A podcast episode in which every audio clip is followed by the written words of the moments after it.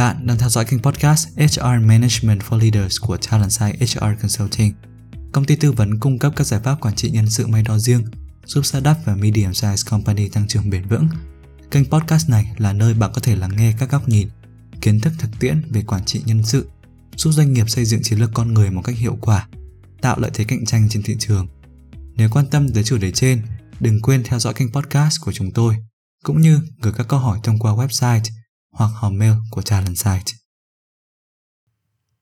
Hôm nay, bạn đang lắng nghe chủ đề Quản lý, bạn cần lắng nghe và trao quyền cho nhân viên khi phản hồi. Việc đưa ra phản hồi khiến nhân viên chấp thuận và tâm phục khẩu phục chẳng hề dễ dàng, đặc biệt đối với những phản hồi quan trọng.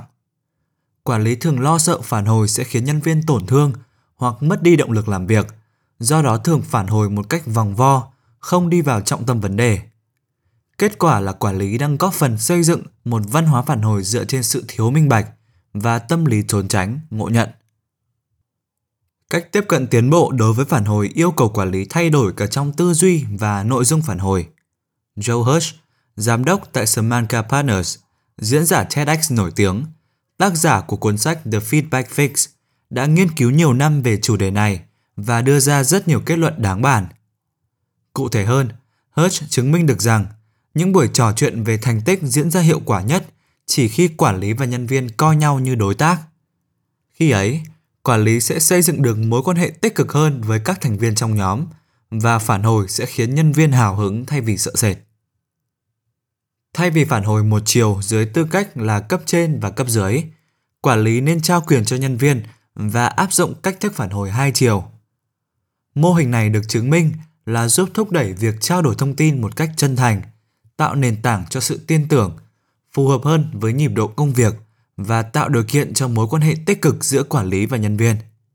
Đằng sau mô hình phản hồi hai chiều là tư duy quản trị con người một cách khiêm tốn, tập trung vào lắng nghe thay vì ra lệnh. Hoặc theo cách tác giả Joe Hirsch ví von, quản lý cần giữ chiếc gương thay vì nhìn qua cửa sổ.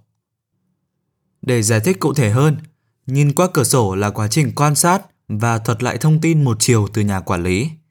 Hãy thử hình dung xem, nếu bạn yêu cầu hai người khác nhau cùng nhìn qua cửa sổ và hỏi xem họ đã quan sát được những gì, khả năng cao là bạn sẽ nhận được những đáp án và góc nhìn khác nhau nhưng đều hợp lệ.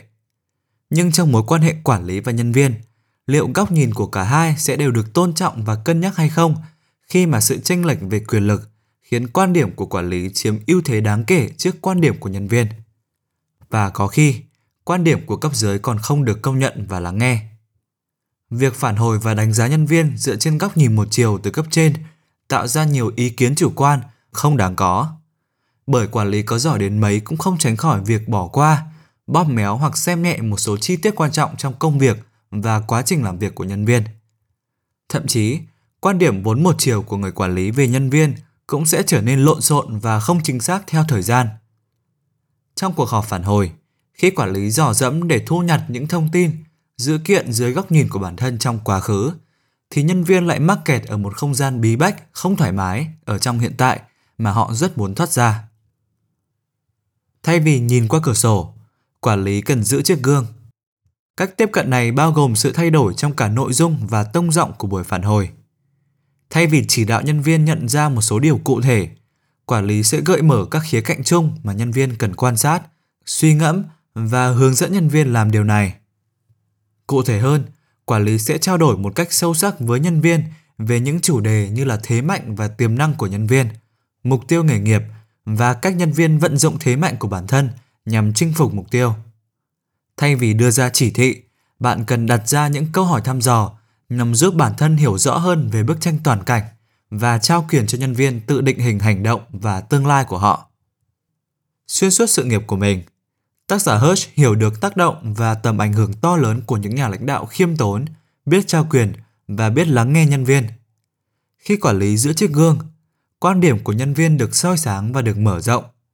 Nhân viên có cơ hội suy ngẫm về bản thân và đối thoại cởi mở với người quản lý của mình. Gánh nặng phản hồi của người quản lý cũng được giảm tải, khi bạn không cần phải thực hiện điều này một cách gượng gạo chỉ bởi đây là quy định từ tổ chức.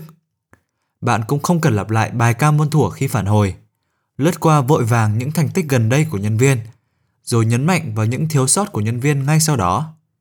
Ngược lại, phản hồi chính là cơ hội tốt mà quản lý có thể tận dụng để thúc đẩy sự tự chủ và sự trưởng thành của nhân viên.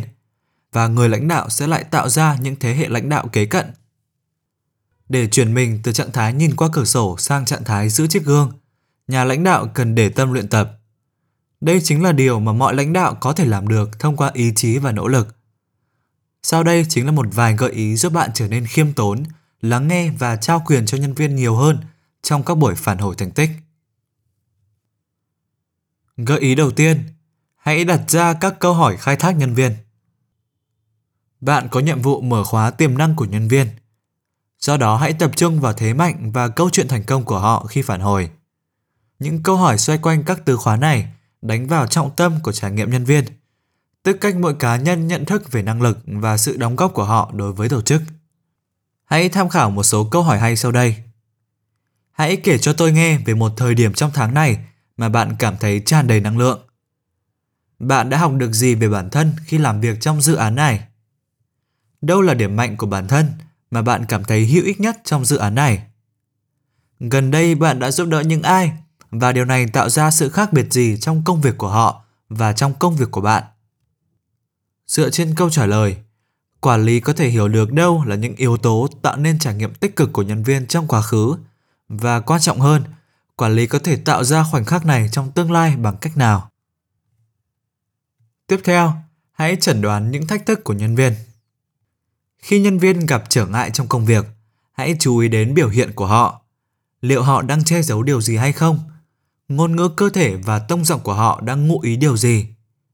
Quá trình quan sát lắng nghe này giúp quản lý hiểu hơn về trạng thái cảm xúc của nhân viên và ảnh hưởng của chúng tới thành tích của họ trong công việc. Trong các buổi phản hồi, bạn cũng có thể tìm hiểu kỹ hơn về những khó khăn mà nhân viên đang gặp phải, cũng như thái độ của họ thông qua một số câu hỏi gợi ý sau đây.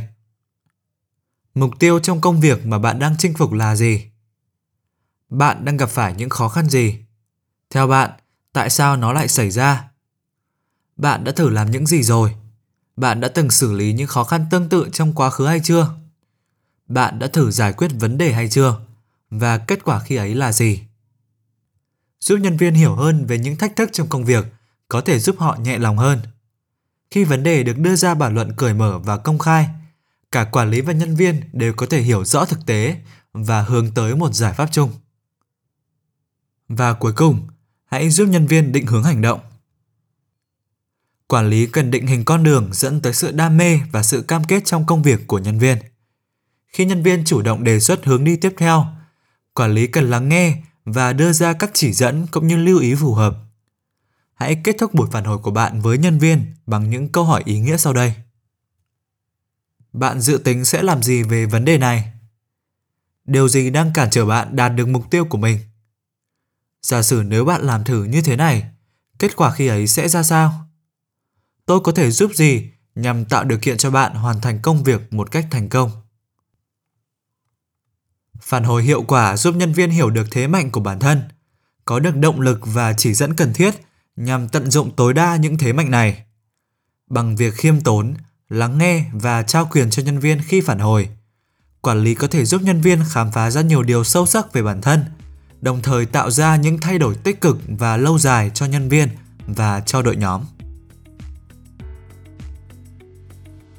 Cảm ơn vì đã dành thời gian lắng nghe và tham khảo podcast của chúng tôi.